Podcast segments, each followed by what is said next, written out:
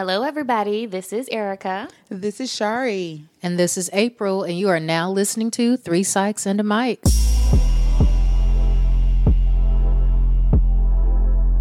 Just as a disclaimer, although the contents of this show may be educational and therapeutic in nature, this should not be considered a replacement for therapy with a licensed professional. If you would like more information on how you can find a therapist in your area, please contact us on social media. Hey, hey, everybody. Welcome back to Three Psychs and a Mic, the not your typical mental health podcast. We are bringing some much needed content during this week um, as we are still fighting the fight for racial injustice. On Wednesday, we did a Facebook Live um, with the topic of racial trauma and the impacts of mental health. And so the episode that we're going to be bringing you is a play of that Facebook Live if you were not able to attend.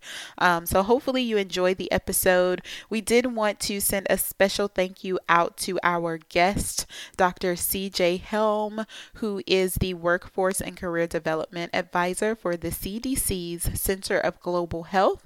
Um, we brought him on the episode because of his extensive experience with um, trauma, as well as his research on racial microaggressions and how that shapes healing in the black community. And so hopefully you guys enjoyed this episode as much as we did. Hopefully you're able to grab some tidbits. Hopefully you're able to really hone in on some of the areas that we talked about.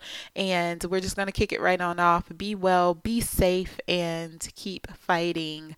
All right. See y'all on the other side. I'm excited about. Well, I'm not excited about the topic, but I'm excited to get. I'm excited to be talking about it. Hopefully, it's helpful. I know that was that was my conflict. I was like, I'm really excited about the live, but I'm not excited about the live. Hi, Ian. I feel Thanks like for I'm joining. racial trauma for 45 days. I feel like this is my third. This is my second live Yes. and my fourth formal conversation. Yeah, I've had a lot of conversations about racial trauma just today. So much so I had to take a nap after like work. I I took like an hour nap. Message. I was like, I gotta, cause I was exhausted. All right, so people are joining. Thank y'all for coming. We're giving everybody a little bit of time to come in. Well, while we do that, if you want to do a quick check in, introduce. Yeah, let's do it. Let's do it. Yeah, so I, I think um, a check-in is cool. I I know we typically will check in with just kind of like how you doing, how you feeling, that type of thing. But um, I was having a conversation with one of my friends, and that the comment that they said was like, "Keep on keeping on." Like that Mm. was kind of one of the comments that they said that stuck with me, and I had that question of like, what's keeping me keeping on? Like, how am I keeping on? Like that type of thing. And so I think that'd be a cool check in. Like, Yeah. how are you keeping on? You know, when people say keep on keeping on, it sounds super easy. Um, but it's not that simple, especially right now, not for me. Um, so what is keeping you guys keeping on? Like, how are you keeping on? Yeah. Um, honestly, for me, it's it's been a little rough. Um, I was planning on kind of you know taking a break um, from work, but I did call out black yesterday. Nice. Um, you know, I had I had uh, just a lot going on. Hadn't been sleeping very well, um, and stayed up really late just working on other stuff. And I was like, you know, I just I need a day. A Yeah. day. Yeah. I'm glad you did that. Mhm. I thought about it on Monday, um, calling out black. And it's funny because I actually, like, I shared that with the director of my organization. You know, I was like, I was going to take a day. I was going to call out black, you know. Um, and that prompted her to, you know, have a conversation with me about it today and just kind of talk a little bit. So I guess the thing that's keeping me on, like, keeping me keeping on Mhm. is um, just being able to have like welcome spaces, like. From like people close to me, but also like spaces that are surprised, like I'm surprised about. So, for instance, like the director of my or like my company and just like coworkers or you know friends that I haven't talked to in a while um, that have checked in. Um, you know, so that's been really helpful um, to have those kind of surprise supportive spaces. So that's been good. Uh, what about you, April? For me, um, I give myself permission to check out. So I spend the evening watching my Marvel comic universe. Well, let me not say my, my because I'm, I'm a newbie to this, so let me not make it seem like because I, I have to go to Wikipedia every movie. Like, okay, now who's this? it's Ultron, so it's Ultron Jarvis. What is can, can somebody explain? I should not be watching this by myself. So only April, only April goes back and does a research study. Yes, I do. Every movie, every movie I watch, it's a it's a problem. Like I watch all the extras. I need to. It's bad. It's, That's uh, so funny. You have to with Marvel though, because there's so many storylines. Like, and somebody told me I didn't need to watch all the movies um, before I went to see Infinity War and all that. They lied. I was watching them now. Now this makes sense. That's right. What, so I've been giving myself permission to just yeah um, to detach as needed Sure. I also um, have been putting in boundaries. Um, some of my well-meaning white friends um, yes. have demanded, not demanded in a bad way, but have wanted to process and talk. And I've just been able to say, I, I can't. And that has been super helpful and, and to be okay. Because then sometimes yeah. I feel about like not, and just being able to say, I can't do it right now. Um, mm-hmm. And being able to ask for help has been huge. I've had some some coworkers step in. I probably should have called in Black Monday I went in, pushed through, and did not make it through. And somebody stepped in and said, I got it. I'll take care of it. And gave me an opportunity to just shut my door and work, which was huge. So, yeah. Mm-hmm. Awesome. I want to acknowledge Andrew. Hi, Andrew. Thanks for watching. Hi, Jazz. Thanks for watching. Yeah. Hey, Thanks hey. for And we have a guest tonight um, there are four squares. You are not seeing things, right? so tonight we are four psychs and a mic, um, which is pretty cool. Um, so we have a guest, Dr. CJ, here with us, um, and we'll do kind of the introduction, introduction later. But just wanted to check in and see what's got you keeping on, keeping on. Um, I have been working on my house, and there's nothing about me that's handy at all. So just breaking stuff and kind of getting back on YouTube, figuring out how to repair the stuff before I have to call somebody to bring their mask inside my house and all the germs. Um, so that's been kind of keeping me uh, going and keeping me distracted and having a ton of parties by myself. Mm. Yeah. I have recently, party. Hello. I, I recently rediscovered Dirty Money with Diddy. And it's just, I don't know why, but it, it gives me a little bit of extra and so I've been nice. going and having a, my own dance party, try to get my, my Diddy bop back together and be back where I need to be. yeah. Whatever yeah. you want to do. Whatever you Whatever gotta. you got to do.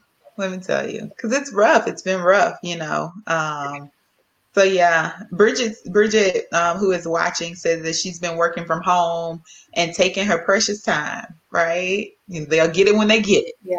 And I think that is something that is really needed because I, I think for especially for me, I'll speak for me as a black woman. Um, especially during this time, I have like the tendency to feel like I need to really show up and kind of amp it up. Um, like that's what I think, but my body says no. And so I think it's really important to like give yourself that ability, that permission to say like they'll get it when they get it and the world won't fall apart and everything will be okay you know so that's good that's good that's good all right so should we go ahead with the the, the gathering activity yes let's do it okay. um so one thing i um thought would be a really cool thing to do um, is start with a brief meditation just to give us an opportunity to reset and center. Many of us have been glued to our phones, the TV screen or just screens in general, and, and it, it affects our body. You know, like our brain responds to these things and it's activating responses and being able to just slow down. So just a small one. So I invite you to join us in this meditation. Get comfortable. Um, if you like, you can close your eyes. If you're driving, please don't. Just log on later. Flow with us. yeah, yeah. Just don't meditate in your, body, but not not on the road. Um, so just find a comfortable position and just slowly begin to let your body relax. If you're comfortable, close your eyes, or you may just lower your gaze, finding a soft spot in the room. And slowly just follow your breath. You don't have to do anything with your breath, just follow it.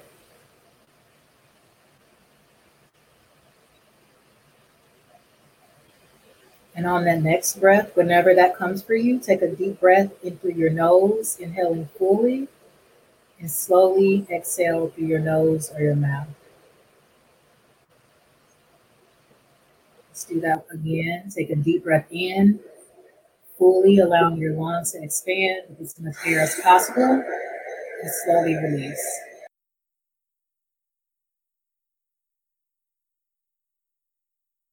Now continue to do that at your own rhythm and try to relax your body with every inhale and exhale. If you find your mind wandering, that's okay. That's what the mind was created to do. Come back to your breath. Because your breath is your anchor. This is what centers you and connects you to your life force. Take note of your body. Are you tense anywhere? Lower your shoulders. We often hold stress in our shoulders and our neck. Try to breathe tension, sorry, breathe relaxation into any areas of tension.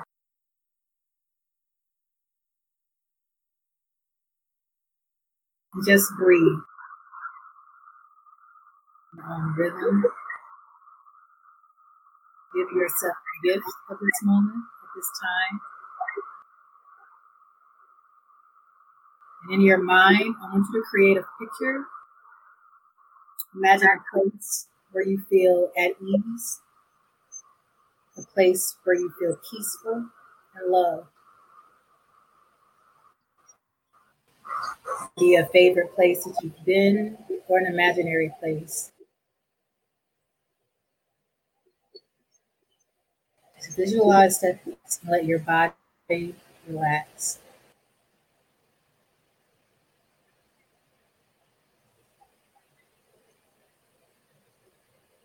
I want you to repeat the next movements silently in your mind. I am valuable. I am worthy. My future is bright and positive. My life matters. My voice matters. I am valuable. I am worthy. My future is bright and positive. My life matters. My voice matters.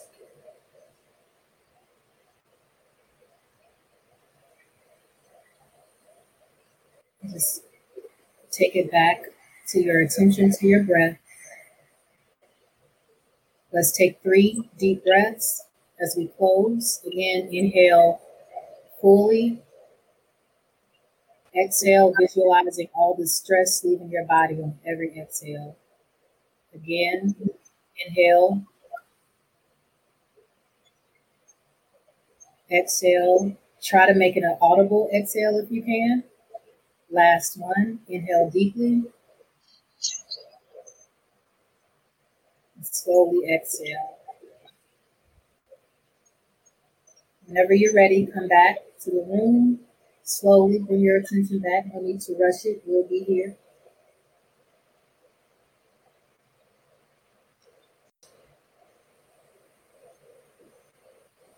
All right. How y'all feeling after that? Tell us in the comments if you if you were able to join along with us. What was that like? Ooh, I need about ten more minutes. Ten more minutes. I know, right?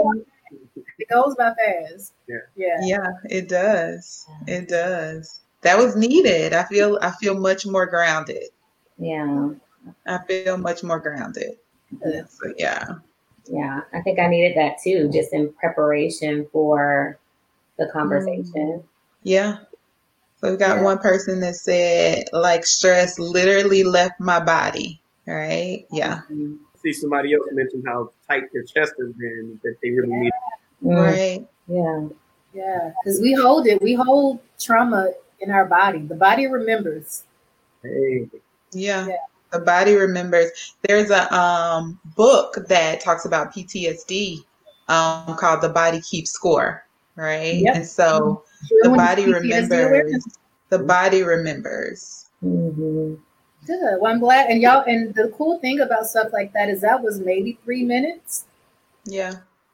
Do it right before bed, especially if you have trouble sleeping, um, or if you find yourself being tight um, in a work day or or in your car. Is your breath? As I was gonna say your breath is your anchor, um, Yeah. because our our brain doesn't always do a good job differentiating perceived threats and and actual threat. It responds the same way as if it was a tiger versus a news story.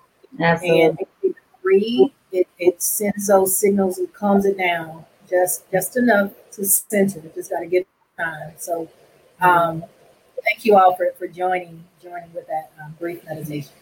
I also want to point out too that a lot of us have, you know, if you don't feel like you are skilled enough to do any kind of guided breath, and you, you know, not even sure how to start, a lot of us are carrying around uh, things to help us do deep breathing in your smartwatches, right? So Mhm. my watch has a, a deep breathing meditation and I absolutely use it. Um, Apple Watch users, you know, or just you know, find something soothing and just you know say I'm gonna just take some slow, deep breaths for five minutes. Do it at your desk. Yeah. As people said, do it in your car, wherever you can take a moment everybody needs it and take listen to your body and take that time to decompress. Yeah. Yeah. Especially during this time, you know, it's it's definitely needed. Um, so thank y'all for doing it with us, you know. Uh, we appreciate that. Hopefully you feel like grounded, you're ready to have this conversation because it's a big conversation to have. Yeah. Um, so we wanted to start with a meditation to ground us um, because I think this is a very charged conversation. Um, it comes with a lot of emotions. It comes with a lot of thoughts, a lot of perspectives, a lot of feeling. Um, and sometimes, if we're not grounded, we can really get caught up in that or mute it all out. And so, hopefully, that was a good way to ground you for the conversation um, because we're not going to hold y'all long, right? But we're going to have this conversation. To go back to my, my Baptist roots, we're not going to hold you long. We mean it. I got one more movie to go tonight. Right. So, um, we want to start off with talking a little bit about the purpose for why we thought this would be an important conversation to have. Outside of the fact that it's literally everywhere you go, you know, like if you wanted to avoid it, I really don't think you could. Like it's literally everywhere. Um, and so, outside of that fact, um, we wanted to have this conversation um, because it's something that's extremely important. Um, it's something that definitely um, touches my life, and I can speak for everybody else on here. I'm gonna do that, and touches all of our lives. Um, and so we think it's really important to um, have the conversation to acknowledge it. One, because racial trauma permeates so much of Black life. Um, it's so much a part of our experience here in America. And oftentimes we can downplay it because it's so much a part of our life. We don't have spaces to talk about it often, or if we do, it's in a reaction, right? Like what we're doing right now. And so we thought it'd be important to acknowledge um, what racial trauma does, how it impacts our mental health, how it impacts us as a community, um, how it impacts us individually. Um, and so we wanted to take a little bit of time tonight to bring it forward. Um, what are some of the other reasons you guys think this is an important conversation to have? Yeah. So another reason is that a lot of times we um, experience so much of this stuff, and people don't really know how to manage all of the intense emotions. I think that comes up with that, you know. And for some, you know, we can identify I'm angry, I'm feeling helpless, I'm feeling all these different things. And even if you acknowledge and you understand where it's coming from, you may not know then what to do with all of that emotion. And so, one of the purposes um, for this conversation is so not only to, you know, give you space, but also to give you some strategies and techniques on what to do with all of that emotion. How do you manage that so that it doesn't um, overwhelm your or your life? Mm-hmm. And I like what you're saying about the um, the emotionality of it all. I think my whole perspective is really been trying to get, especially men and children, to increase their emotional vocabulary. But there's more to us than just being pissed or being mad. And I'm a firm believer that each emotion comes with its own options for response. Absolutely. If I'm boxed into anger or only boxed into being pissed off, then I only know one or two ways to handle it. And so I'm trying to get the word out there that this is affecting us in a myriad of different ways. But because of that, there's so much that we already do that can help us be resilient. We just need to pull those out and put some highlights on that so that our men, our community, our women, our children all know that they're strong enough to bounce back. Yeah. Absolutely. Y'all said it. um, yeah, yeah, yeah. Take everything. Thank you. No. I think it's important to have because you can't acknowledge. I mean, you can't heal what you don't acknowledge. Um, yeah. So I'm big in being able to name name stuff. Um, so yeah, that's really the biggest thing. Let's let's put a name to it, call yeah. it what it is, so we can then um, heal the best way that we can. Also, mm-hmm. note uh, for those listening, definitely put any questions you have in the comments. Also, yes. Side note. Yeah. All right. All right. So I think it's going to be important for us to kind of start the conversation with why do we find ourselves in this situation that we're in right now? Like, what is the history behind it? I think a lot of people understand, you know, there's, you know, lots of um, history of racism and things of, in this country, but I'm not sure that we all have the history behind, you know, where all this is coming from. You know, this is not this is not a new fight for us. This mm-hmm. is a mm-hmm. fight that has been going on since the, you know, 1800s, 1700s. Like we have been in this struggle um, for so long, and it's just been a continuation of a struggle. And there's some of this that has that's part of our it's almost part of our DNA. Like our ancestors, you know, have passed this stuff down you yeah. know, for us to, you know, be able to react and respond to a lot of this stuff. So this is not new.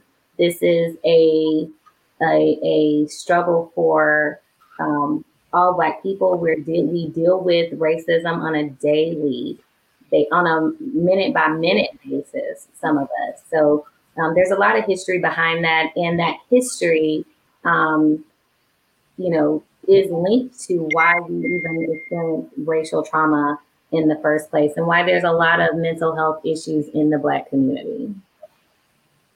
Yeah, yeah. We have a really good comment in um, the comment section that says, um, Dr. CJ, you hit on a big thing for men. Um, we're only given the option of reacting with anger and don't know we can respond with other emotions. Um, and so, when thinking about just like historical, um, the context of where that comes from. Um, do you want to say a little bit more about that and just kind of what you like, what you've been working on, how you feel about that? Sure. Um, I think that the historical context of it is that African American men, in particular, were always uh, seen as a commodity. I mean, you would see them come up and measure us by our arms, our calf lengths, our size of our penises, our height, they wanted to make sure there was a virile texture to who we were. And that has been passed down throughout our lineage that to be strengthened, to withstand means to be quiet, means to suffer through. And then there's always that explosion behind it. And even to this day, we get individuals who will um, reward individuals for being mad and say, "Oh, he's just pissed," or "He was just just upset." That's not actually what happened. He was disappointed.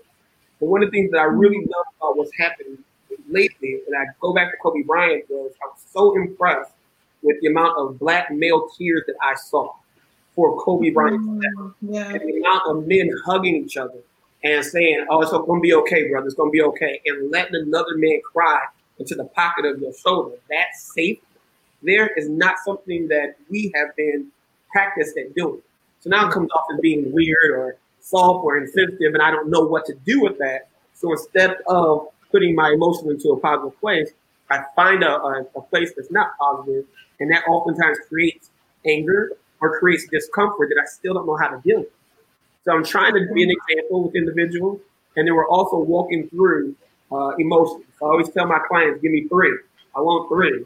Because my boys will walk in and they'll say, Doc, I'm mad. I'm like, great, I'm with it. I'm cool. Give me two more. If you cannot give me two more, we can't don't. It forces them to come with other words when we start somewhere else. So they can have those options.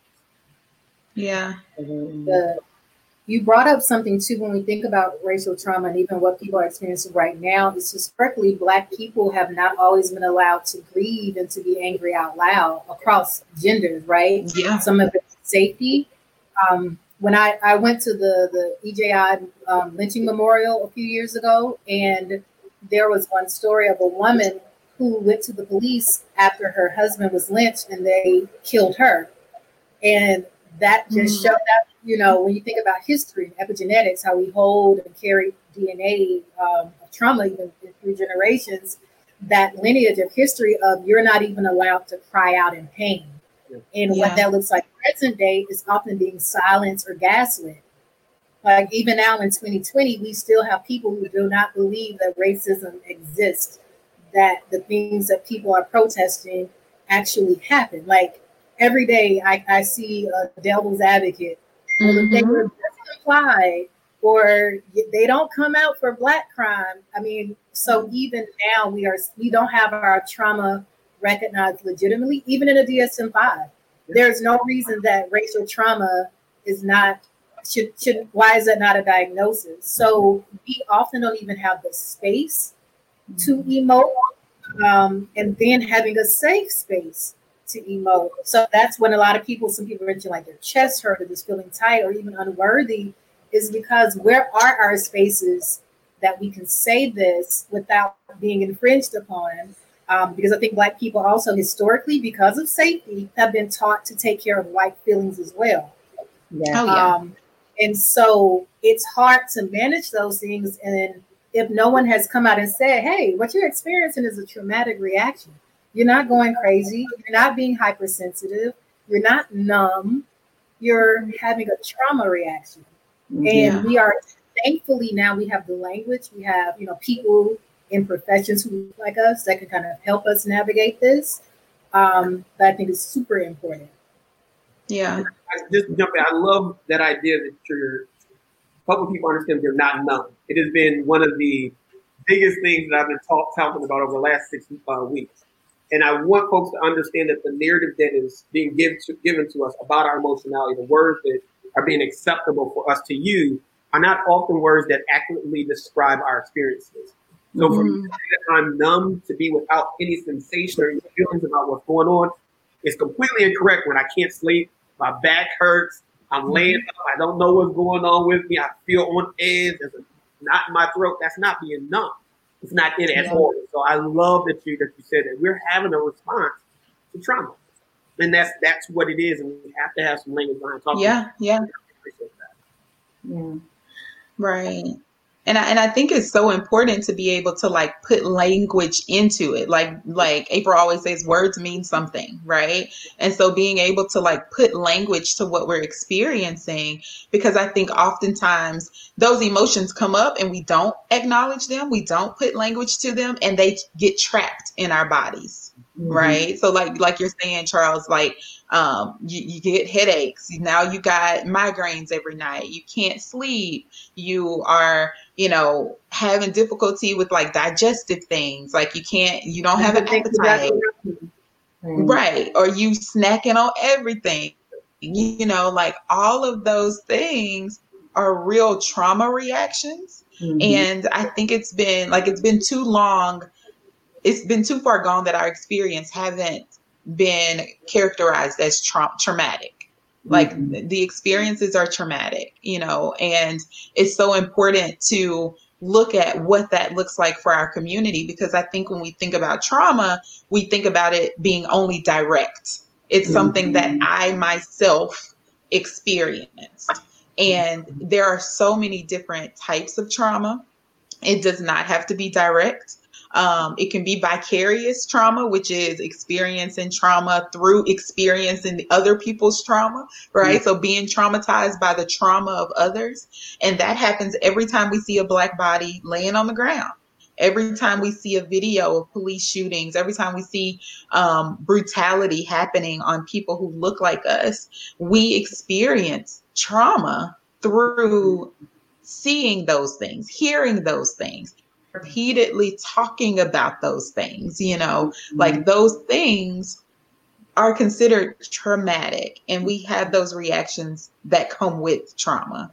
Right. I think we've also normalized um, re victimizing ourselves by mm-hmm. telling ourselves we must watch that. Right. That girl. Okay. So we have we have this we have this idea that we must witness this over and over and over again. And that that in and of itself is another response to trauma. Like we we we feel like we will be able to manage it and deal with it better the next time. You know there's a reason mm-hmm. why individuals who have experienced trauma have a greater percentage of re-experiencing another trauma. And one of those reactions is because i feel like i'm going to be able to protect myself the next time. Right. and they often find themselves in a situation to be re-victimized and so mm-hmm. you don't have to accept the narrative that we need to watch the video. You need to protect yourself from being re victimized. And that's one of the way, and not saying that, you know, if there are some people who need to see it in order to, you know, have an outward reaction to then act and engage in social justice, then then so be it. But you don't have to accept that narrative that you have to do that. Um, sometimes you need to pull away as a form of protection. This is one of the heels that I die on. That there is not just a, a, mental health reason to not watch it. There's also something that's just very sinister. Um, how easy it is to view to view Black Death. Mm-hmm. Like mm. I could post a video of a dog getting hit repeatedly. No, my Facebook account will be deleted I would get reported, but yet I can show over and over again someone being choked to death, being shot. You see their last moments, and it's shared on the news without even a warning. Yeah. And it reminds me, I keep, I love history. It reminds me of lynchings and how people would parade the body through the neighborhood as a token or a souvenir, or take pieces of the body as a souvenir, yeah. and to have those visuals of injustice and then to pair it with not seeing any justice as a result, what is that doing to your psyche? To see yeah. this brutality and then to also see that nothing happens to the perpetrators. And mm-hmm. doing we're now 10 years in the game where where some of this stuff, you know, where we're catching it on camera. 10 years. So I question the idea that people need to see it in order to mm. be moved. Because if somebody told me they got robbed, I don't need to see the video. See it. I'm going to believe you because you just told me you were robbed. If someone told me they got assaulted, I'm not going to ask them, well, show me your rape kit. Show me your the video of the assault.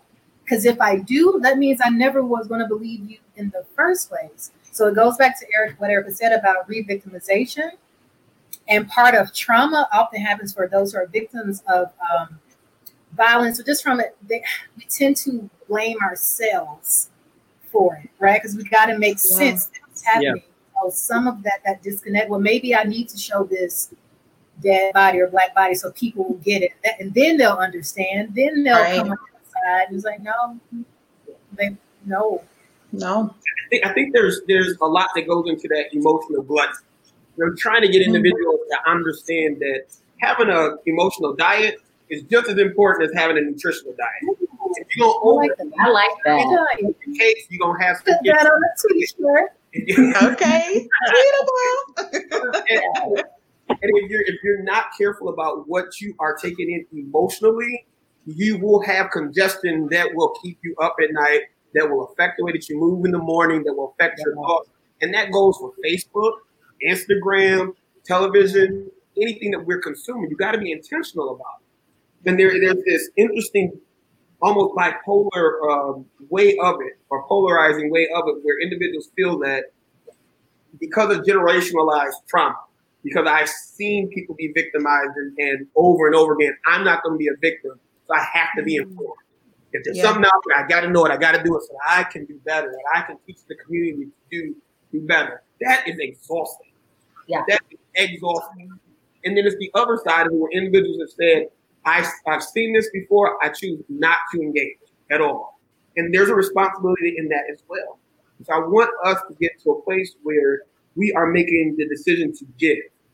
I'm going to Mm. give this energy to you. I'm going to give this emotions to you, or I'm going to give my life to this. You cannot Mm. take this from me because I'm standing here with purpose, with pride, and with a full awareness of my process of how I got here. And this is what I'm allowing to happen in my life. Yeah, definitely. I think you bring up um, a really good point about um, generational trauma. And we had a question um, in the chat box. Um, Richard Perea said, Can there be generational trauma transferred and how can that be treated? And I think, you know, you just answered that first part, right? Um, that trauma can be transferred. Um, do you guys want to say a little bit more about that part? there, I think that, and I'm, I'm going to fall back, but it's this whole idea that, um, you know, and I know we're going to get to battle fatigue and all racial battle fatigue and all that, but it's the physiological responses. So we've even seen studies about uh, prenatal care and Yep. the trauma that, you know, mom may be experiencing this in the household and how that directly affects you in utero. So this generational trauma is a thing. And I always people tell people that you know only what you know. And so if your mom or dad are in relationship with trauma and they're unaware of it, your butt is in relationship with trauma just as well. And you're likely to have some of the same responses to them. So I'm telling individuals like when I have been a part of the correctional system for about 13 years, that they'll tell me that um I broke up with this young lady. And I tell them until they can process what they're about, they're gonna find that same young lady just with blonde hair or with red hair. You're going after the same thing that's comfortable for you. And that's that generational trauma being passed down from individual to individual without having a conversation of why. Why do I think that this is okay? Why am I looking for that? We've got to learn to talk. But we're just not really equipped to do that in a very practiced way that feels safe. At least are my thoughts. Mm-hmm. I also want to add too. You know, you brought up a good, um, you know, the the behavioral manifestations of what that trauma looks like. But you know, we know that generational trauma is in our can be in our genes. It, you know, we think about substance abuse and how Yeah. they feel substance abuse or you know um, is you know can be genetic. The same way that racial trauma can be genetic. Um, April- April mentioned epigenetics. And the idea of epigenetics is that there are genes, our genes can turn on and our genes can turn off. So there are some people who racial trauma has been passed down through your genes. Some people, you can have a hundred people witness the same event and different people are going to respond differently to that event. And the explanation for that is your genes for, for trauma may be triggered and turned on. And when that happens, this is when you start to see some of the mental health issues manif- manifesting in that individual. So there is a, again, this is not a made up concept. And it's so sad that this is actually a mental health issue. This is a physiological, biological, genetic issue in our community that has completely been ignored. You are not really just like the alcoholic who has granddad, great granddad, great great great great great granddad who were all mm-hmm. alcoholics. There is a reason for that. But when it manifests in black brown bodies, it's not mm-hmm. accepted. When it's the exact same same thing. And so what we want to do if they, if they don't accept it, they meaning whoever doesn't want to accept that black brown bodies are human like everyone else, then we as a community need to understand, learn, and be able to manage these things for ourselves. Yeah. The more we know, the better we're going to be able to respond to these things. So very true. Yeah. I want to address the last part of his question was how can it be treated? Yeah. Um, so he didn't specify racial trauma, but I'm going to interject that if you're talking about treating racial trauma, it, you can't really treat it without treating injustice and white supremacy. So yeah. you can manage the symptoms of it and, and try to reduce those, but until um, there are systemic changes, it's very hard to manage to, to just get rid of racial trauma because that's only yeah. the reaction to the event. But you can mm-hmm. minimize some of the effects. So some things like consuming the news wisely. And I saw a comment on here, somebody feeling guilty about not saying connected. Yeah. No, that's self-preservation. Um, because your your duty right now, and I think Shar may have said this, I said mm-hmm. earlier, we are experiencing two crises. We have coronavirus and yes. racial trauma crisis. Right now, your main du- duty is to survive. Is when you're surviving and you become a whole person, then you can go be the best activist you can be. This is not going to be over by Friday. You got time. So that means you need to take off, uh, turn off the TV. That's the way of dealing with racial trauma. You don't need to, as mm-hmm. Erica said, re-traumatize yourself in, a, in the name of solidarity. Um, finding spaces where you can talk about it openly, and finding people who also affirm you. Mm-hmm. Um, that's why I was very intentional about saying I am valuable, I am worthy, because yes. you are con- continuously seeing images of people like you being undervalued or devalued, it's easy to internalize that. So being around people who say, I see you, I value you, I respect you, how can I help you? All of those things of support is crucial, but guarding what you see, what you hear, and also this is a little personal thing, this ain't really a psychology thing Stop trying to prove your humanity. Yes. I see so many people wasting their breath trying to convince people that this is wrong. And maybe it's needed. I don't know. Maybe there maybe somebody got to do that work.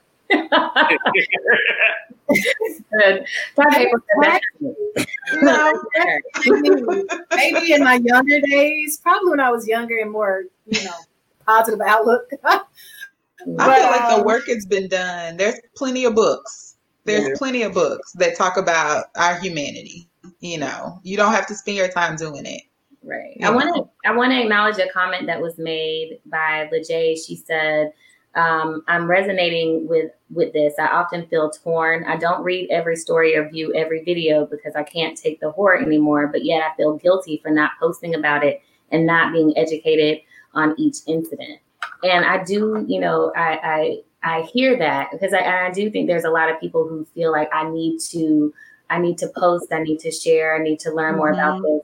But I often go back to, uh, you know, a saying that one of my um, professors and mentors said, you know, think about being on a plane that's crashing. When the oxygen comes down, what do you have to do before you help anybody else? Right? You got to put yeah. your own oxygen mask on. And if you are taking in and you are struggling yourself, you've got to make sure that you are well and you are protecting yourself first in order to then go out and be useful to the masses. So yeah. if you don't feel guilty for protecting yourself, you are your best self when you are you know protecting yourself you're healing yourself you're mm-hmm. keeping your mind clear um, so then you can you know be an act you know an activist engage yeah. in justice engage in some of these things but if there's a if you're not there don't feel guilty about you know yeah. doing other things yeah i've been talking about this a lot within the past like couple days about um, survival is protest right so i think there's so many different ways to protest the brutalization and the killing of black bodies. So many different ways to do that. And marching, gathering is one way, right? Mm-hmm. Rallying is one way. Survival in a space that has been shown that the the purpose is killing black bodies.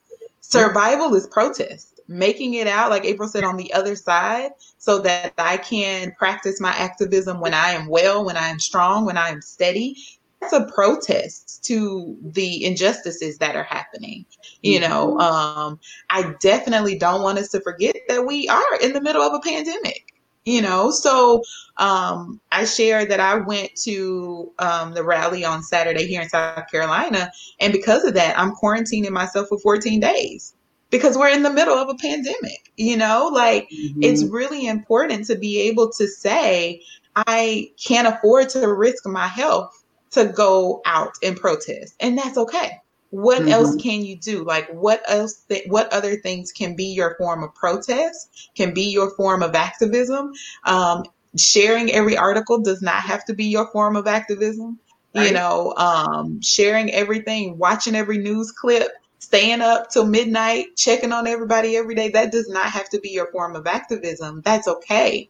It doesn't mean that you aren't doing enough that you aren't carrying your weight you know there are different ways that we can do that mm-hmm. um, and in ways that are going to be able to help us care for ourselves in the meantime mm-hmm. and just to put it into numerical perspective i have a friend uh, a facebook friend who is a uh, doctor and she reported that you know the number it's 37 for every 100000 african americans are dying um, i think it's per day from some from the pandemic. The numbers, when you look at the number of Black, Brown people who are dying from, you know, hate crimes, is 39 out of 100,000. Mm-hmm. So if we're mm. saying that 37 out of 100,000 is pandemic, racism and the impact of racism and the deaths from racism is also a pandemic. Certainly, certainly. I do want to pay attention to um, Sterling's comment. Um, yeah. That was really powerful question. And that struggle with wanting to be strong, and this is kind of, I think, what CJ, uh, Dr. CJ, sorry, was talking about earlier that men um, kind of struggle with, or, or sometimes, and I don't want to just make this agenda thing because I'm sure all of us have struggled wanting to just push through, work through, just keep busy. Um, and you, you couldn't. And you recognized that you had to get it out. And the question was you know how to mediate the physical and emotional impact of trauma.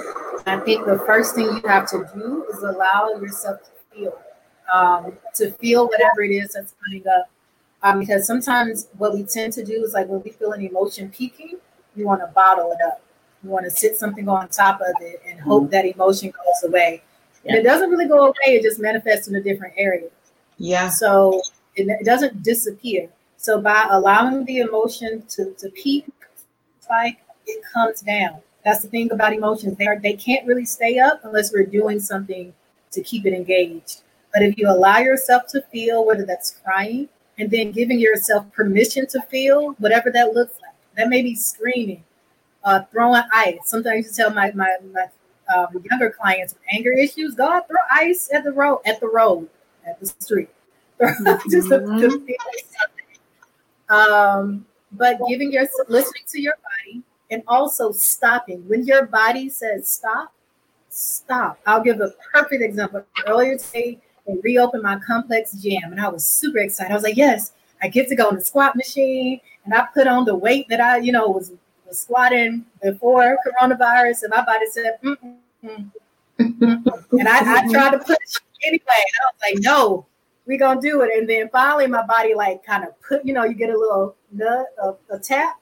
My body nudged and pushed me practically off that machine. I said, okay, I'm gonna listen. I keep going.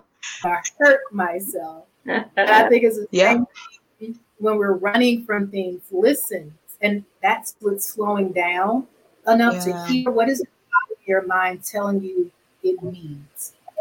Yeah. Yeah. I often say our bodies know what it needs. It just takes us time to catch up to it. Like mm-hmm. the body mm-hmm. knows. The body will communicate in so many ways. And emotions are like lights on the dashboard of your car, right? And so when we think about like our car, a, a light comes on on the dash, um, the gas light, for instance, may come on. And it's like that little, at first you're like, dang, the gas light came on, but you don't question it. You be like, okay, gas light came on, you know? and we, in that moment, you have a choice to stop and get gas, to push it a little further, or wait, you know, or like just completely ignore it, you know? And so if you do that to your car, if you stop and get gas, it'll keep running as it should, right? Stop and pay attention to that light. Do what the light is asking you to do. Do what the emotions asking you to do. Stop, slow down, check in with yourself. If you ignore that light, you end up on the side of the road, right? With more problems than what you started with.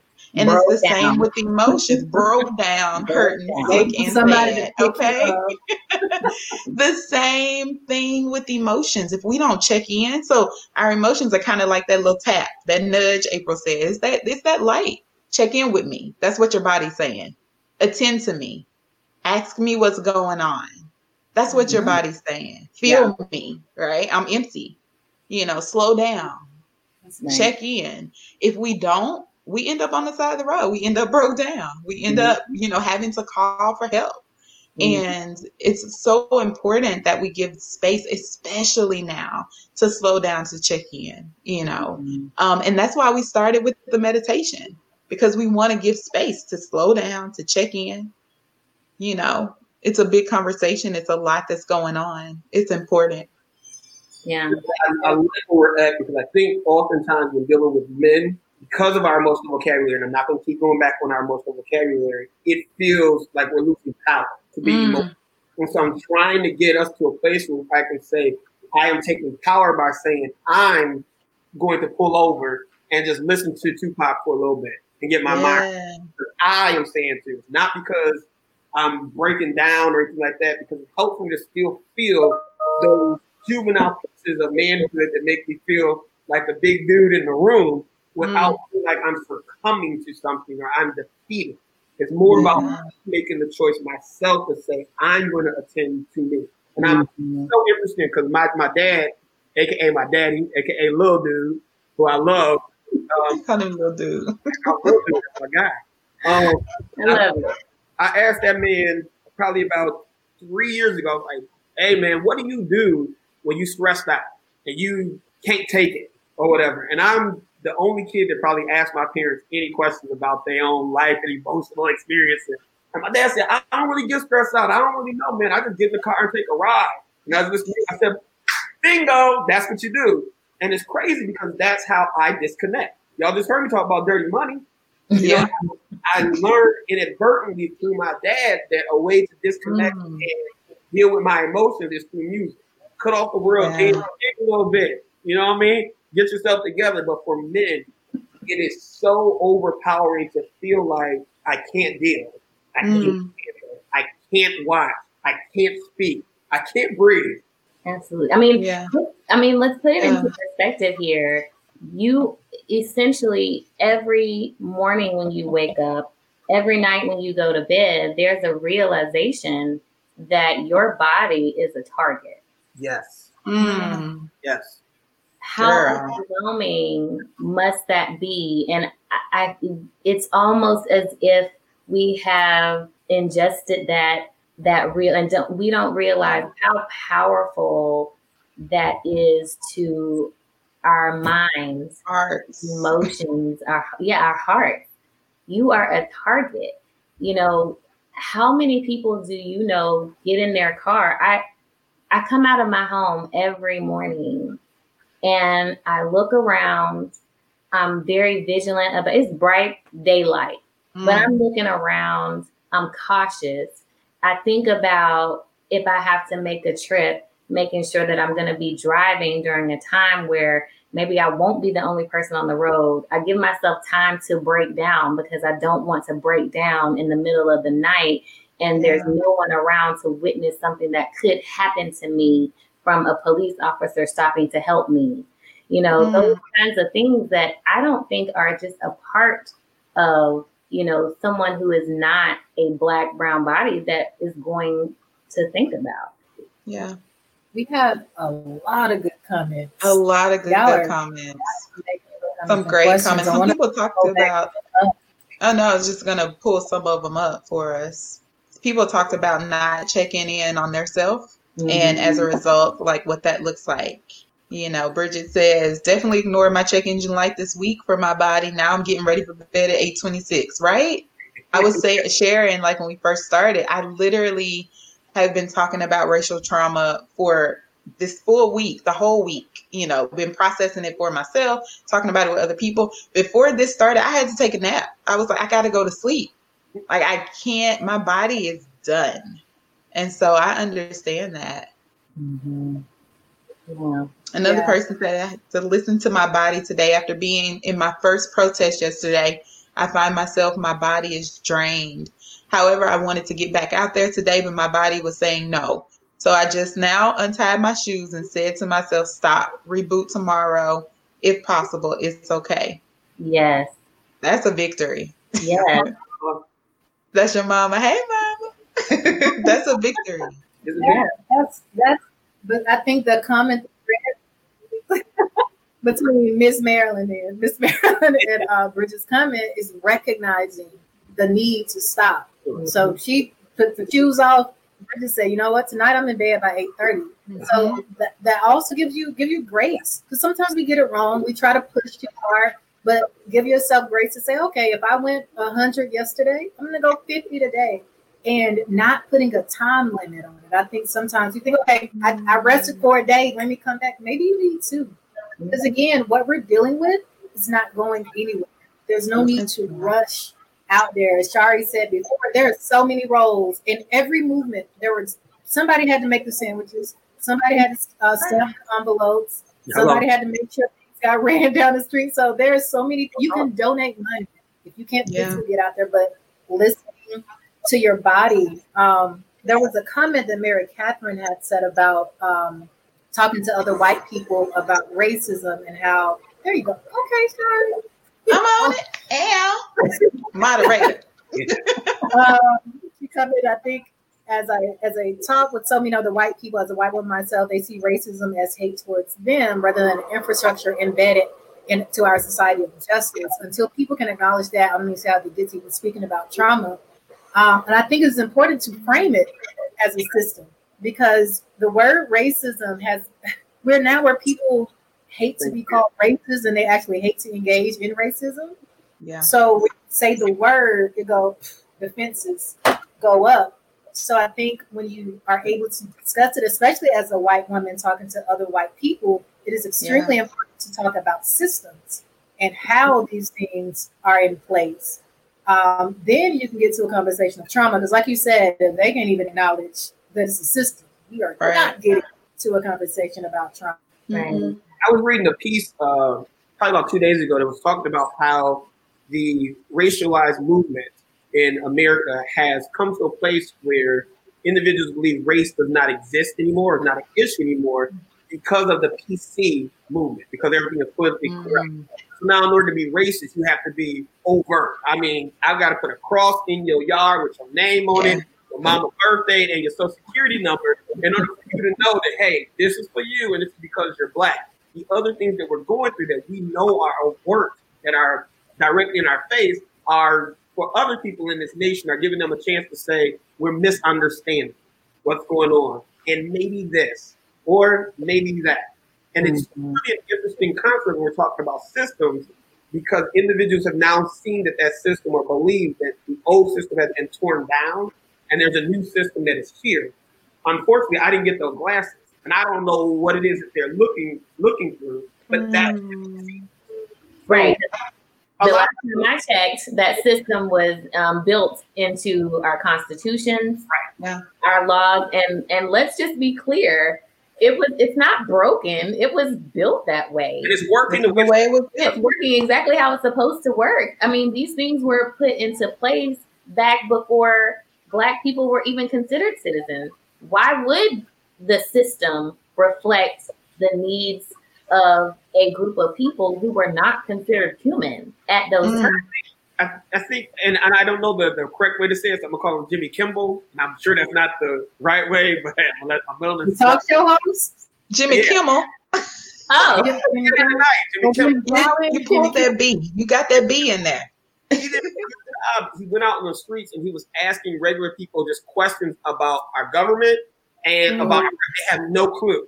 So our expectation for them to actually grasp that is gone. It's not like every 10th grader should know and understand governmental functions and the oppression that comes with them. They barely even know what our vice president's name is and if he has a function. So I mean, I'm not Mm. giving excuses. I'm just trying to see, trying to talk about how things have changed. So I'm trying to get my white allies and individuals who are seeking allyship to begin to talk about microaggressions in such a salacious way that it blows it all up so they can feel like it's the most overt thing in the world.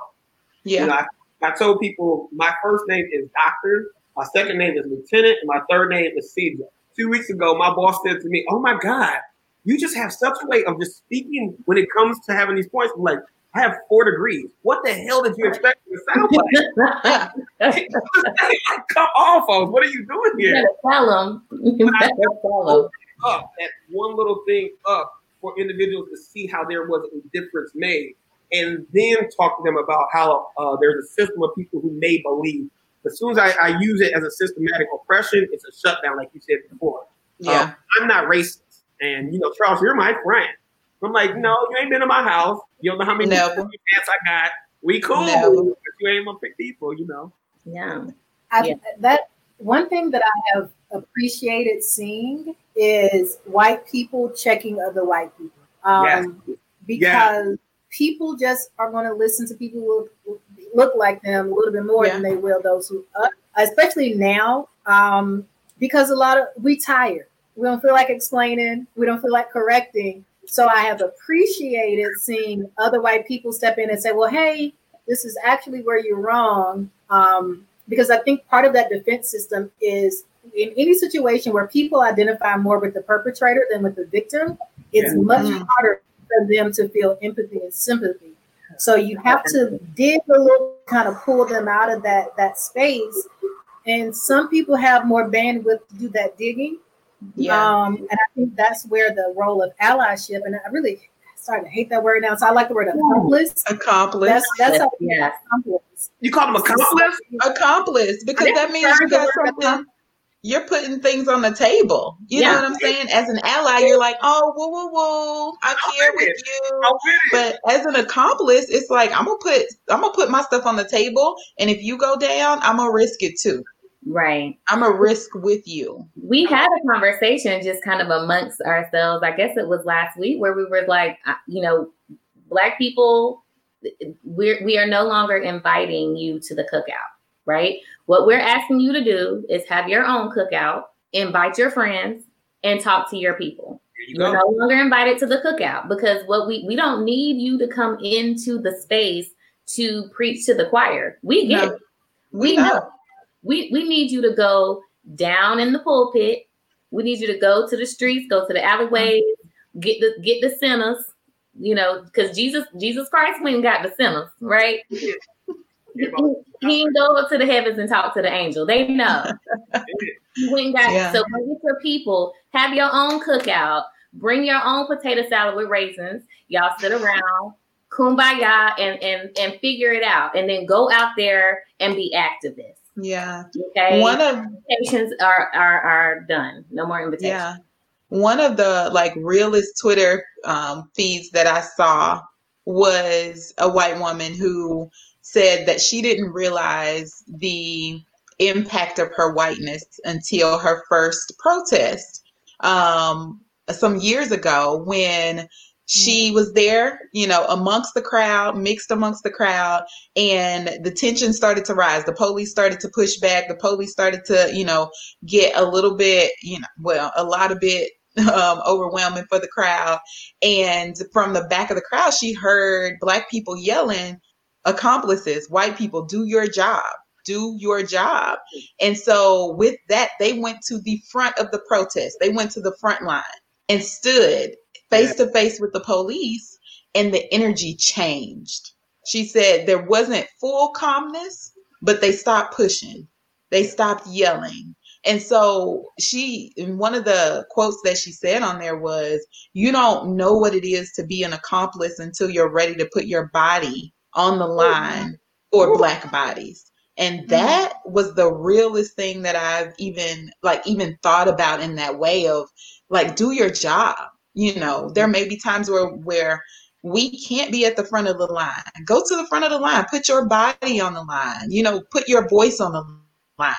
Put mm-hmm. things like a, risk something because mm-hmm. you know we we can't get it done by ourselves like april said in order to manage the reactions of trauma we got to change the system right. right we have to change the system and mm-hmm. and and we we can't do that yeah you know there's there's no workshop that is going to to dismantle racism. There, there is no class that you can take, no certification you can go get because at the end of the day, when you walk out of that class, guess what? The system is still built for you. And it's not your it's not your fault that the system is built that way, but it is your responsibility to start dismantling that system, right? Mm-hmm. You're still, mm-hmm. you know, you can have the most well-meaning um, you know, pro black, whatever you want to call it, you know, non black, brown person that is still benefiting from the privileges yeah. of racism. And that's not going to change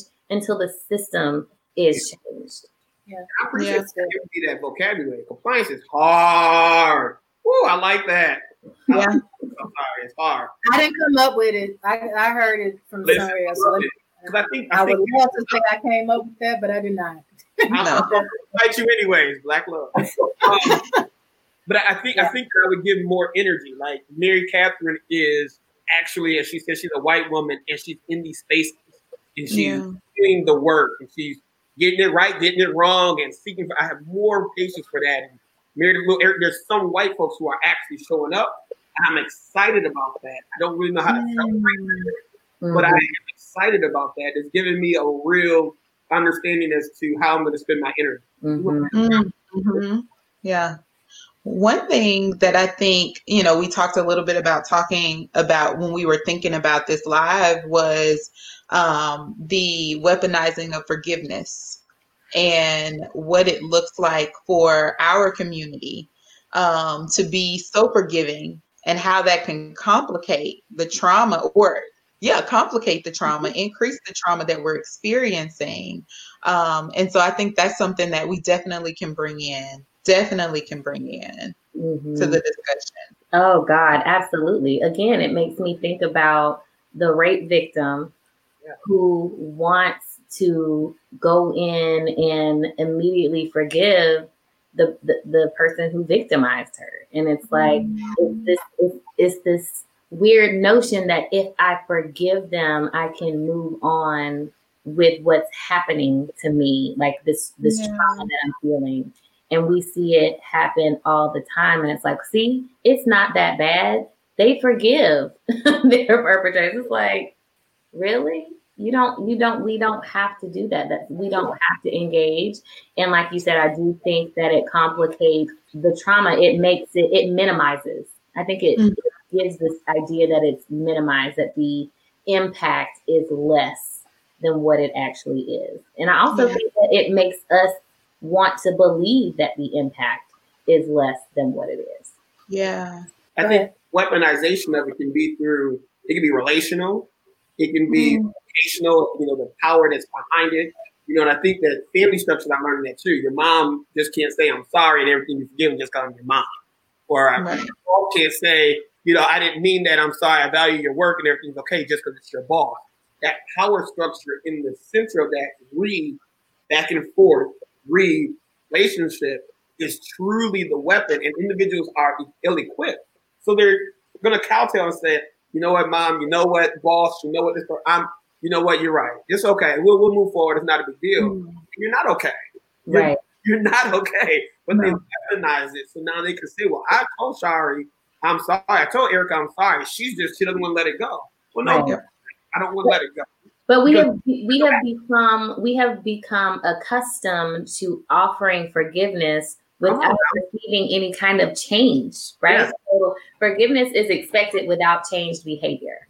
And so the idea of I'm saying I'm gonna yeah. say I'm sorry, uh-huh. I'm gonna acknowledge what I did. Well, I don't need you to acknowledge what you did. I, I was a victim of it. I was there. I was present. I I, yeah. I experienced it. It's not the acknowledgement that needs to happen. Yes, that's helpful, but I need you to acknowledge, and then I need you to enact change Yeah. that is going to let me know that this is not going to continue or going to happen to you again. And that's the piece that's missing. People want to say, well, let's, Mhm. let's acknowledge things. Or, you know, I've noticed that there's been a lot of businesses that have, you know, put out a, a tweet or put out a post and said, we, we do not, you know, um, we're not a part of this. Like we, we see that, you know, this is wrong. And I'm like, great, thanks. And then what are you about to do? Like, what is the next step now that you have voiced your your solidarity with this movement? Yeah. Um, I think the historical component of forgiveness is it was a survival skill. Yeah. Um, and Mary, Mary Catherine, yes, you can share the live. But um, if if Black people didn't forgive, they would have died of anger Mm. um, or been killed. So I think we also have to, to look at things from a, uh, from context.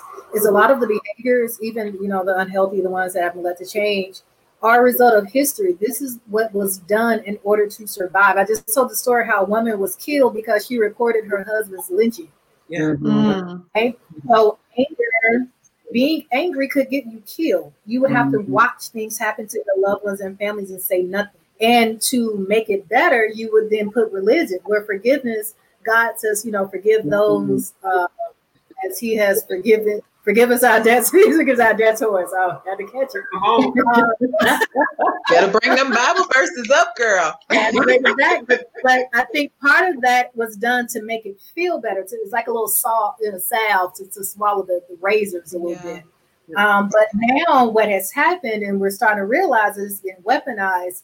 Um, and you saw it happen in, in, in Charleston. Yes. The, the, Yes. the uh, Emanuel um, nine, the massacre, it hadn't even been 48 hours before the government, uh, governor, and the mayor were calling for forgiveness. And even the, the victims, the survivors, Mhm. and you saw what happens is the narrative changed. People stopped Yeah. talking about the racism of Dylann Roof and how he had been radicalized and molded to be this monster. And it became about look at how how forgiving those black forgiving people are. Yeah. Look forgiving. And so that the call for forgiveness now is more so to me, it's telling you to be quiet. Yes. Mm, Stop the policing. The policing, let this go, y'all. This isn't good. And it's like, no, let people be upset. Let people forgiveness should be natural and organic, not forced. Right, Mhm. right. It's like Yeah, it's like you said, it's the policing of our feelings, right? So you don't get mm-hmm. to be angry, you don't get to be rageful, because that's what we're mm-hmm. seeing. We're seeing rage right Right. now, Exactly. and I often say that we are not the containers of rage. Black people are not the containers of rage. Like we get to experience those emotions. We get to act on those emotions. We like it should not live in the black body. Rage should Mhm. not live in the black body. Anger should not have to live in the black body at the at the detriment of ourselves so that we can protect the majority so that we can protect the systems that are killing us. Mhm. But I think also that rage has been passed. That's again, it's it's being passed down because just like April mentioned, from a historical perspective, the rage had to live on the inside. It did. It But did. now, but now, you know, like Shari is saying, like it's gonna have to, it's going to need to be birthed. Gotta go somewhere. We need to birth that rage out in a way that, and we talk about uh, Brittney Cooper all the time, all the time. In a way, we ha- may have to get it out in an elo- eloquent rage. May have to Right. be the way that we manifest that. But yeah, it's time to get that out so that it's not in the black body. Mm-hmm. I think that, that that coping too that you both are talking about has been passed down and has allowed us to see some of our passages through Christianity or through old ways of understanding religion and and, and faith to say that we have to turn this cheek and forgiveness has to be granted. But I also urge individuals to look at spirituality and religion in that text that when I was a child, I spoke as a child, and now as a man, I use man things, whatever the Bible may say, meaning that we have to grow. So what was meant for us back then in that text cannot be the same way that we're responding now. We have to keep Mm. growing. Otherwise, we're using the tools that my grandparents used to fight a war that's happening today. And we're not having enough Yeah. conversations to be able to say, how do I use this as a coping mechanism that is truly going to help me cope? It's not going to help me to swallow something that's not going to go away. How do we do that? Mm-hmm. How do we cope? Yeah. yeah. sorry, yeah. one other thing I wanted to add too is that, you know, I had a, an interesting conversation with an individual, a white individual, who told me, you know what, CJ, I just don't know what to say. And at that point, I was mm-hmm. and we're close enough that I can say, to hell with that. You've had 36 years of your life mm-hmm. to figure out mm-hmm. what to say. I've known you for 22 of those years. So there's no reason anymore for you to, to say, I don't know what to say. I'm scared to speak. If you know somebody is hurting or affected, damn it, give me a hug. Ask me about it. There's simple things that you can do. Being afraid of being roasted or not saying the right thing can no longer be in that response that we accept and say, you know what, that's right. I understand that. But what you could do, I'm no longer here for that. I'm not, yeah, yeah. To me, that's akin to accepting your apology. Get your butts up, get on this line with me, and make a statement. I will correct you if I need to. But at least I know that it's coming from a place of support and of love. I'm okay with that all day. For sure. Yeah. There's a comment. And from, think about, I mean, if, if the, if the worst thing that happens is your feelings are hurt. Like, imagine how painful it is for for us as Black people to to to die or to watch you know, our, our people be hurt. If the only thing that's going to be hurt is your feelings because someone calls you out or you say the wrong thing, I think you can survive that. Yeah. But we can't survive it being murdered. Yeah. I was going to say there's a comment from Jenny um, who says, Is it possible for white people engaging in anti racist work and activism through seeing violence? through seeing violence perpetrated, through seeing emp- empathic and continued engagement through seeing firsthand police brutality to have a triggered trauma response? If so, what should self care look like when the lives of others are literally on the line? Stopping and checking in on my emotions as a white woman feels utterly selfish. I think so. One organization I, I strongly encourage um, white people who are interested in, in anti-racist work is to connect with Showing Up for Racial Justice SURJ. Yeah. Um, because they, they focus on this. They focus on um, teaching and educating white people around racism and also what to do, how to process these conflicting emotions, wanting to say something, not knowing what to say. Um, but trauma can definitely, you don't have to be black to be affected right. by this. Like, trauma does not discriminate. Um, and I think self care looks the same as it would for any other traumatic response. It's giving yourself because it's the same thing. You can't do work if you're tired and if you're laid up in the bed. Mm-hmm. Um, and I understand conflict of wanting to take care of yourself, but there are other there are lives and there are people's lives in the line. But finding that balance is important as well because having when you don't come from a full place and you're trying to do the work, you're liable to make more mistakes. Yeah, yeah, because you're coming from a place of exhaustion and you just want to be a martyr and go out. Meanwhile, we we, we mm-hmm. can't use you. You can't do anything with that. So if that means you're downplaying, so maybe that means that week you're not going out into a protest. You're educating the people around you. You're yeah. you make post uh, links to a donation space. So there are different ways to use your voice to fit what you can do at that moment. I think that's mm-hmm. important to acknowledge because again, sure. if you're if we only get 48 hours of work out of you, that ain't enough. and I put the I put the um, showing up for racial justice web link in the chat too for um, individuals who want to check out the resources and take care of themselves as they're fighting the fight alongside with us. Um, this is a heavy lift for all of us. You know, mm-hmm. it's a mm-hmm. heavy lift for all of us. And so, you know, just like black and brown people have to take care of ourselves so that we can be steady in the fight but white people do too. And so you got to figure out how to do that.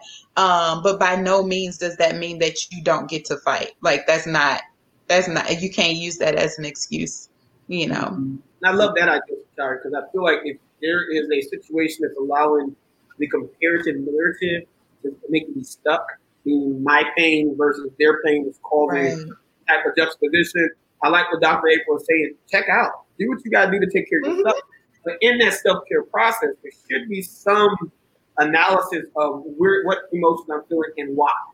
Am I feeling yeah. because of something I've done? Am I feeling shame because of what I have not done? There's something that's allowing me to say I feel pain, but I shouldn't feel pain because this person feels pain. Mm-hmm. That comparison has its own journey that's in there. And it's important because if you're going to get on the front lines to help us again, I want you clear heart, clear mind, one body, one sound. I need you with so that way you be my accountant.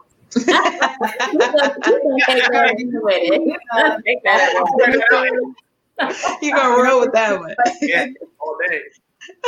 well, we are like reaching the end of the live, and so I definitely want to end with talking a little bit about action. We've already started, you know, talking a little bit about Wait, action. sorry, what to before do. you Yeah, go ahead. before we close, I want to acknowledge Jennifer had a, a question or a comment Yeah, um, about the struggle for light skinned persons of color. yeah, Um, I yeah. did want to acknowledge, acknowledge that. Um, and I think that speaks to kind of the layers of, of any type of racial work or just, just work period. There's there's Mhm. light skin privilege and or biracial. You know, a lot of biracial and multiracial people um, have found themselves struggling with with side, different sides of their family.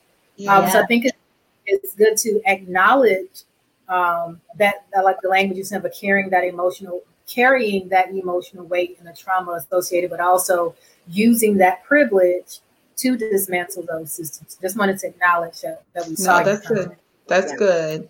Absolutely. So as we close out, you know, thank y'all so much for these comments. Like if you have resources that you know, like put those in the chat for people, you know, for people who are watching, people who will watch this later.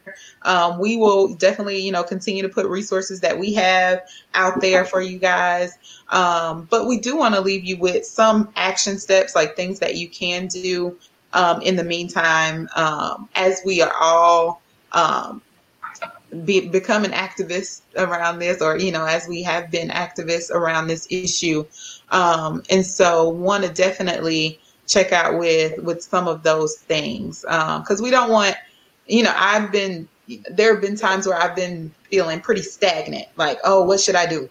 You know um, it's such a big it's it's so big that it's hard to know where to start what to do um, how to get involved you know what that looks like in this pandemic Right. you know versus outside of the pandemic what it looks like. And so there's definitely so many actions that are out there that we can start to discuss and we can start to talk a little bit about. I'm going to put in also this one of the resources that we have which is well i thought i was until i erased it. Sorry. Hit the wrong button on the keyboard. racial trauma. yeah yeah you want to say a little bit about that Yeah, so um, a um, classmate and colleague of mine is part of a wonderful um, organization that was started uh, specifically for this.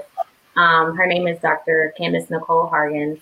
Um, she, along with some of her other colleagues, established what's called the Center for Racial Trauma. Um, and it is a, a space for, um, you know, Black, Brown people to um, find resources and ways to um, heal from racial trauma. And it also serves as a place for um, non-white, uh, uh, non-Black, Brown people to go and get resources on how to be um, an ally. They do use ally, but um, it's a wonderful resource.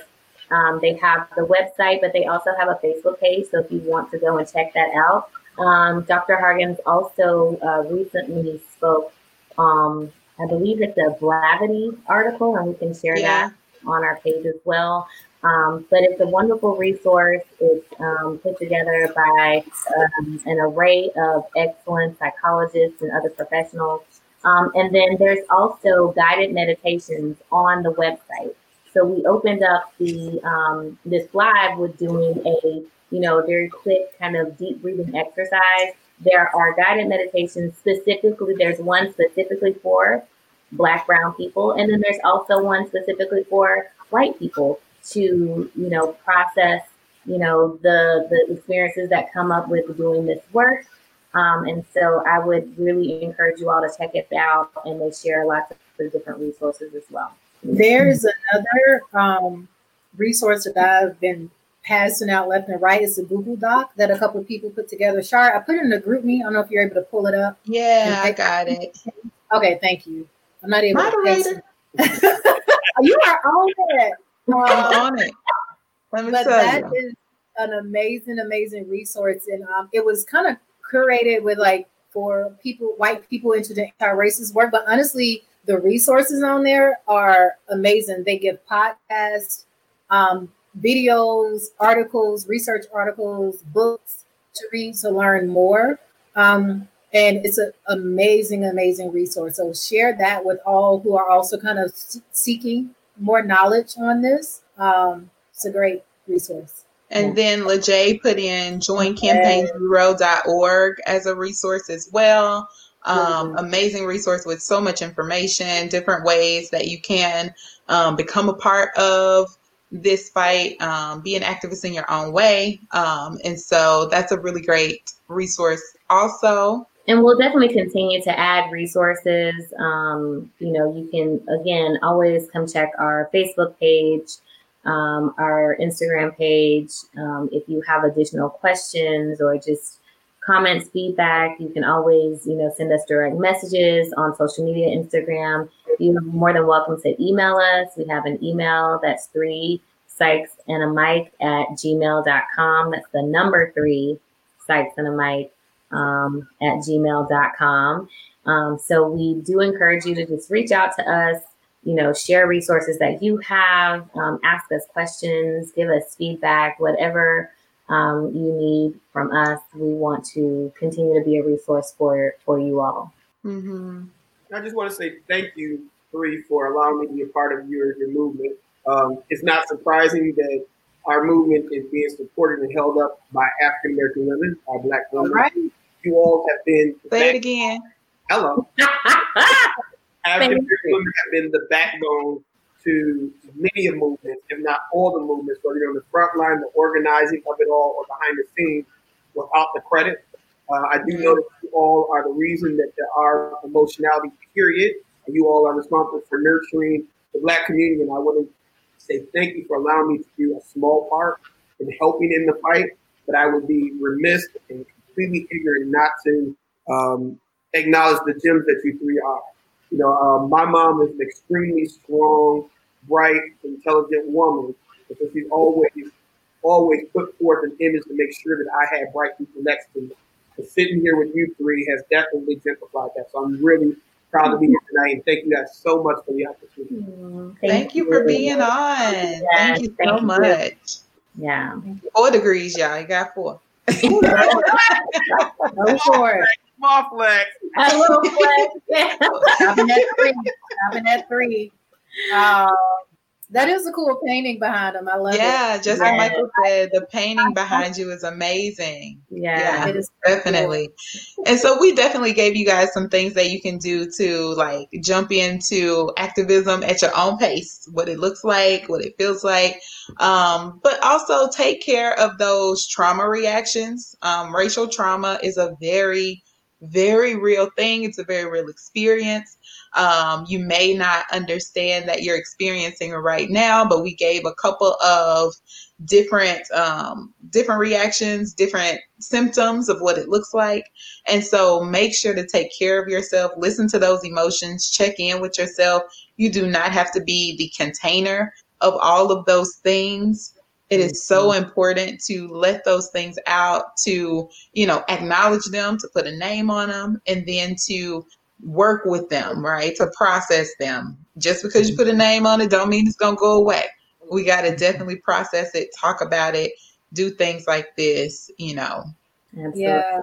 Thank you all so much. And uh, I think that's strongly, strongly emphasize the self-care um, portion of this. Take a break of social media. Take a break. Protect yeah. your mind you can come back. You can come back to it in a couple days. It's not going anywhere. We're in it for the long haul. Take a break. Um, risk saying the wrong things to, to, to my, my white participants and viewers um, because that's the only way you learn. And I yeah. love what Dr. Seaver said of just with a friend, offer me a hug. At, at the yeah. very least, if you don't know what to say, start with the human piece. Yeah. Start with the human piece and work your way up to everything else. Yeah. Yeah. I had a, a, a white friend who um, sent a message the other day and was like, I know, you know, it's it's sometimes rough to get out the house right now. You know, like we talked about, you know, just kind of that that vigilance, like what's gonna happen if I leave, if I get pulled over, what's gonna happen. And they offered to just send foods. Like, do you need like Postmates? Wow. You know, like that's Wow. like Yeah. you know, like that's the way that you can be an accomplice, that you can stand by the side, that you can support, you know. Um, and so being able to do some of that is very, very important. Yeah. All right. Any last words, y'all? Anything that is that you wanna I just want to thank the viewers. Um, you know, we really appreciate the support. Do know, like we we do this just from our hearts. Um, you know, we we don't have any other endorsement but the endorsement of, you know, Yeah. wanting to create a space for, you know, people to heal and to learn and to grow. So, you know, we thank you for supporting that mission that we have. And thank you Yeah. I love that. My protest, my activism is healing. Like that's that's what I do. I stand by it, you know.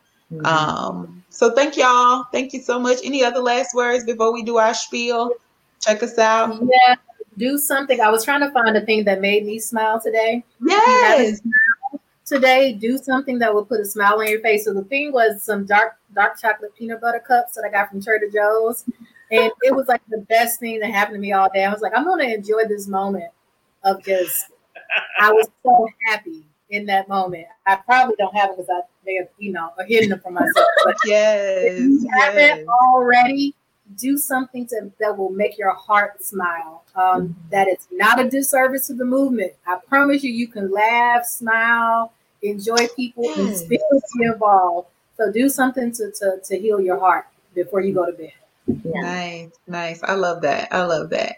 Well, thank y'all so much for tuning in um, tonight. Um, if you didn't get to catch the whole thing, it's definitely going to be on our Facebook page, but we'll also be posting this on for our um, podcast. Um, and you can find us on any podcast platform. Three Psychs and a Mic. That's number three, Psychs and a Mic. Um, like Erica said, you can always email us if you have questions, if you've got um, statements, if you want to send us resources to send out, please, please do so. As you are, you know, listening to us, share us with friends um, because we are here for you guys. We are here for healing and wellness. And so thank y'all so much. Thank you, CJ, Dr. CJ. Thank you. Thank Dr. you. Bye, everyone. Bye. Bye.